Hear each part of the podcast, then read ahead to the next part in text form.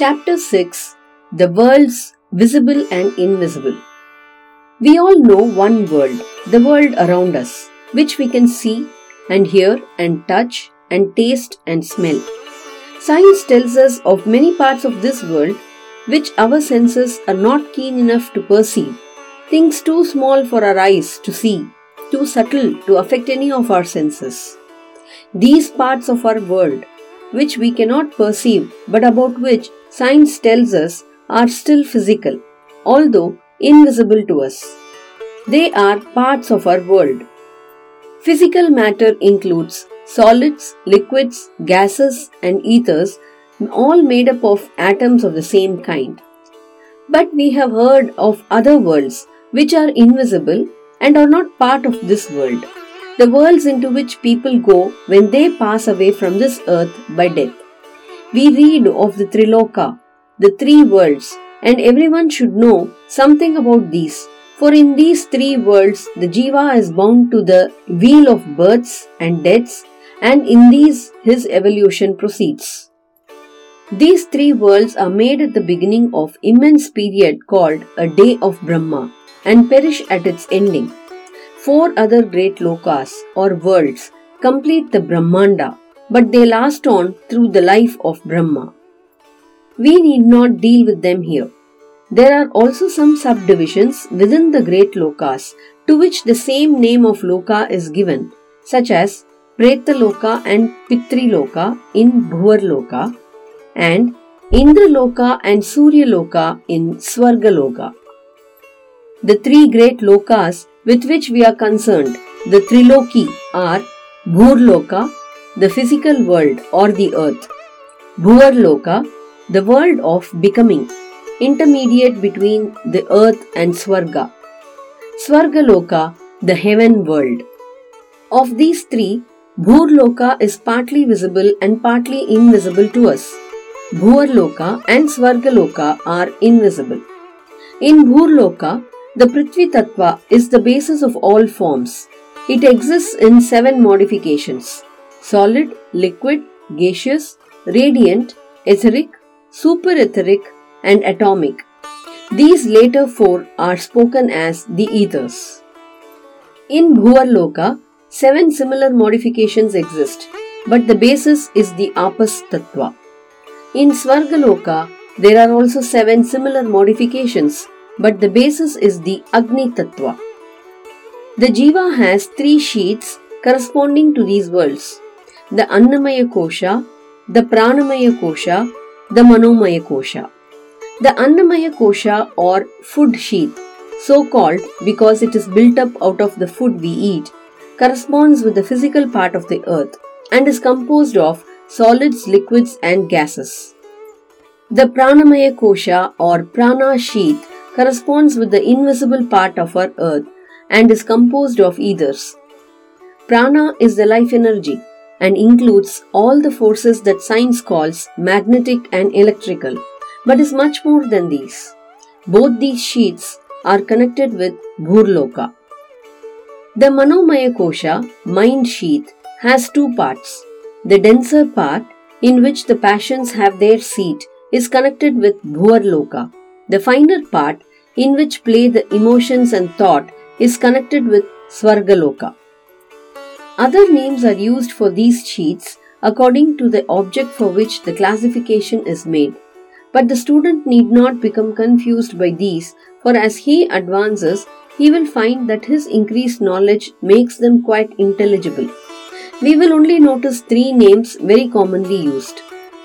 The Stula Sharira or solid body is the same as the Annamaya Kosha, made of solids, liquids, and gases. The Sukshma Sharira or subtle body includes the Pranamaya Kosha and the Manomaya Kosha.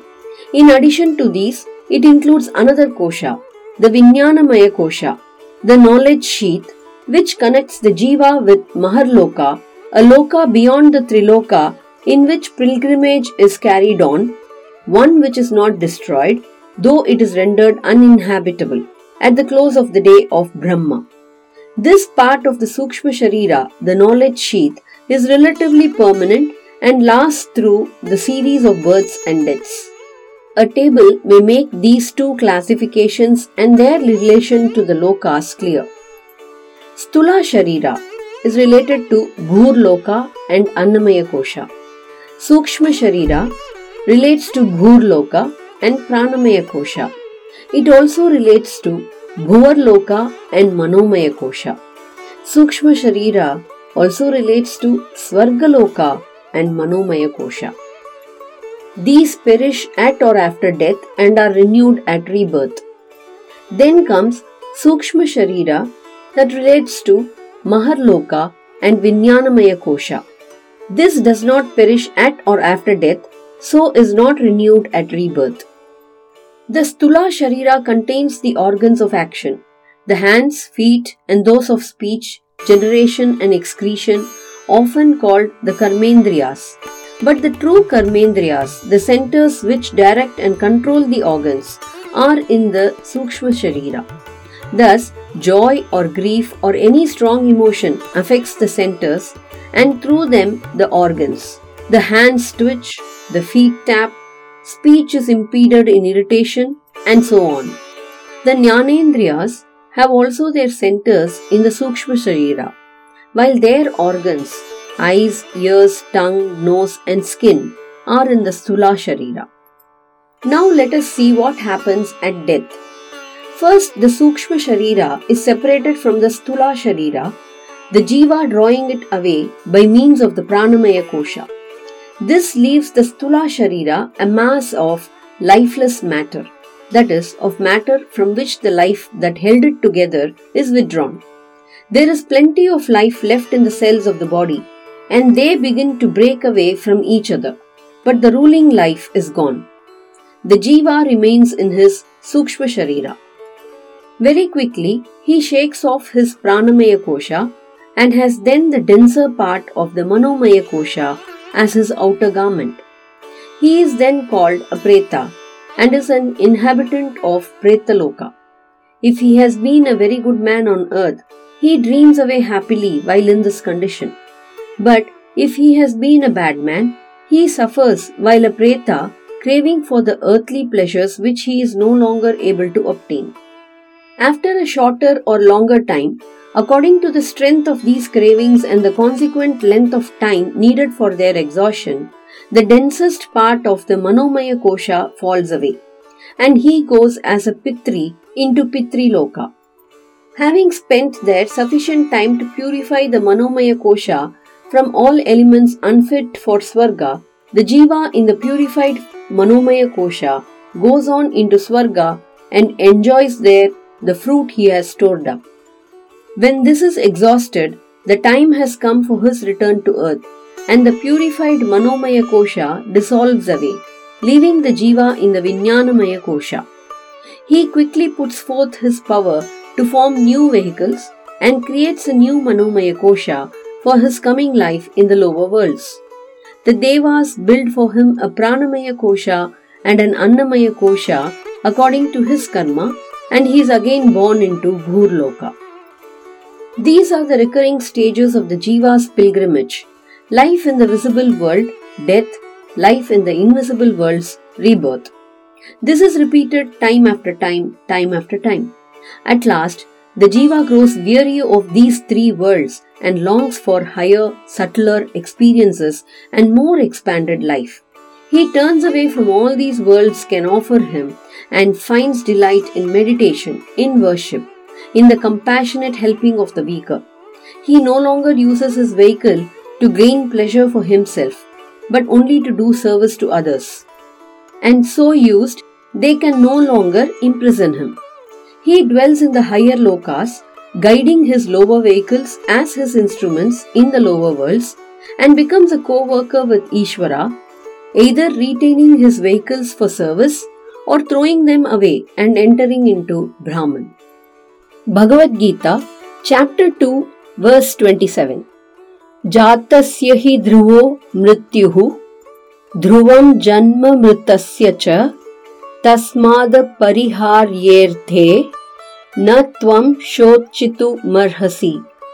death is certain for one who has been born and rebirth is inevitable for one who has died therefore you should not lament over the inevitable Gita chapter 2, verse 28. Avyaktadini bhutani, vyakta madhyani bharata, avyakta nidhanan yeva, tatra ka paridevana. O scion of Bharat, all created beings are unmanifest before birth, manifest in life, and again unmanifest on death. So why grieve? Gita, chapter 8, verse 17. Sahasra Yuga Paryantam Aharyad Brahmano Viduhu Ratrim Yuga Sahasrantam Teho Ratra Vido Janaha. One day of Brahma, Kalp, lasts a thousand cycles of the four ages, Mahayug, and his night also extends for the same span of time. The wise who know this understand the reality about day and night. Gita, chapter 8, verse 18. Avyaktadhyaktaya sarvaha prabhavantya haragame ratriagame praliyante tatraivavyakta sanyake. At the advent of Brahma's day, all living beings emanate from the unmanifest source. And at the fall of his night, all embodied beings again merge into their unmanifest source. Gita, chapter 9, verse 20. Traividyamam somapa puta papa yajnai swargatim prartayante te punyamasadya surendralokam ashnanti divyan divideva bhogan. Those who are inclined to the fruitive activity described in the Vedas Worship me through ritualistic sacrifices. Being purified from sin by drinking the Soma juice, which is the remnant of the Yajnas, they seek to go to heaven. By virtue of their pious deeds, they go to the abode of Indra, the king of heaven, and enjoy the pleasures of the celestial gods. Gita, chapter 9, verse 21. Te tam bhuktva स्वर्गलोकं विशालम् क्षीणे पुण्ये मर्त्यलोकं विशन्ति एवं त्रयी धर्ममनुप्रपन्नाः गतागतं कामकामा लभन्ते When they have enjoyed the vast pleasures of heaven, the stock of their merits being exhausted, they return to the earthly plane. Thus, those who follow the Vedic rituals, desiring objects of enjoyment, repeatedly come and go in this world. Gita, chapter 7, verse 19. Bahunam janmanamante jnanavamam prapadyate. Vasudeva sarvamiti samahatma sudurlabha. After many births of spiritual practice, one who is endowed with knowledge surrenders unto me, knowing me to be all that is. Such a great soul is indeed very rare. End of part 1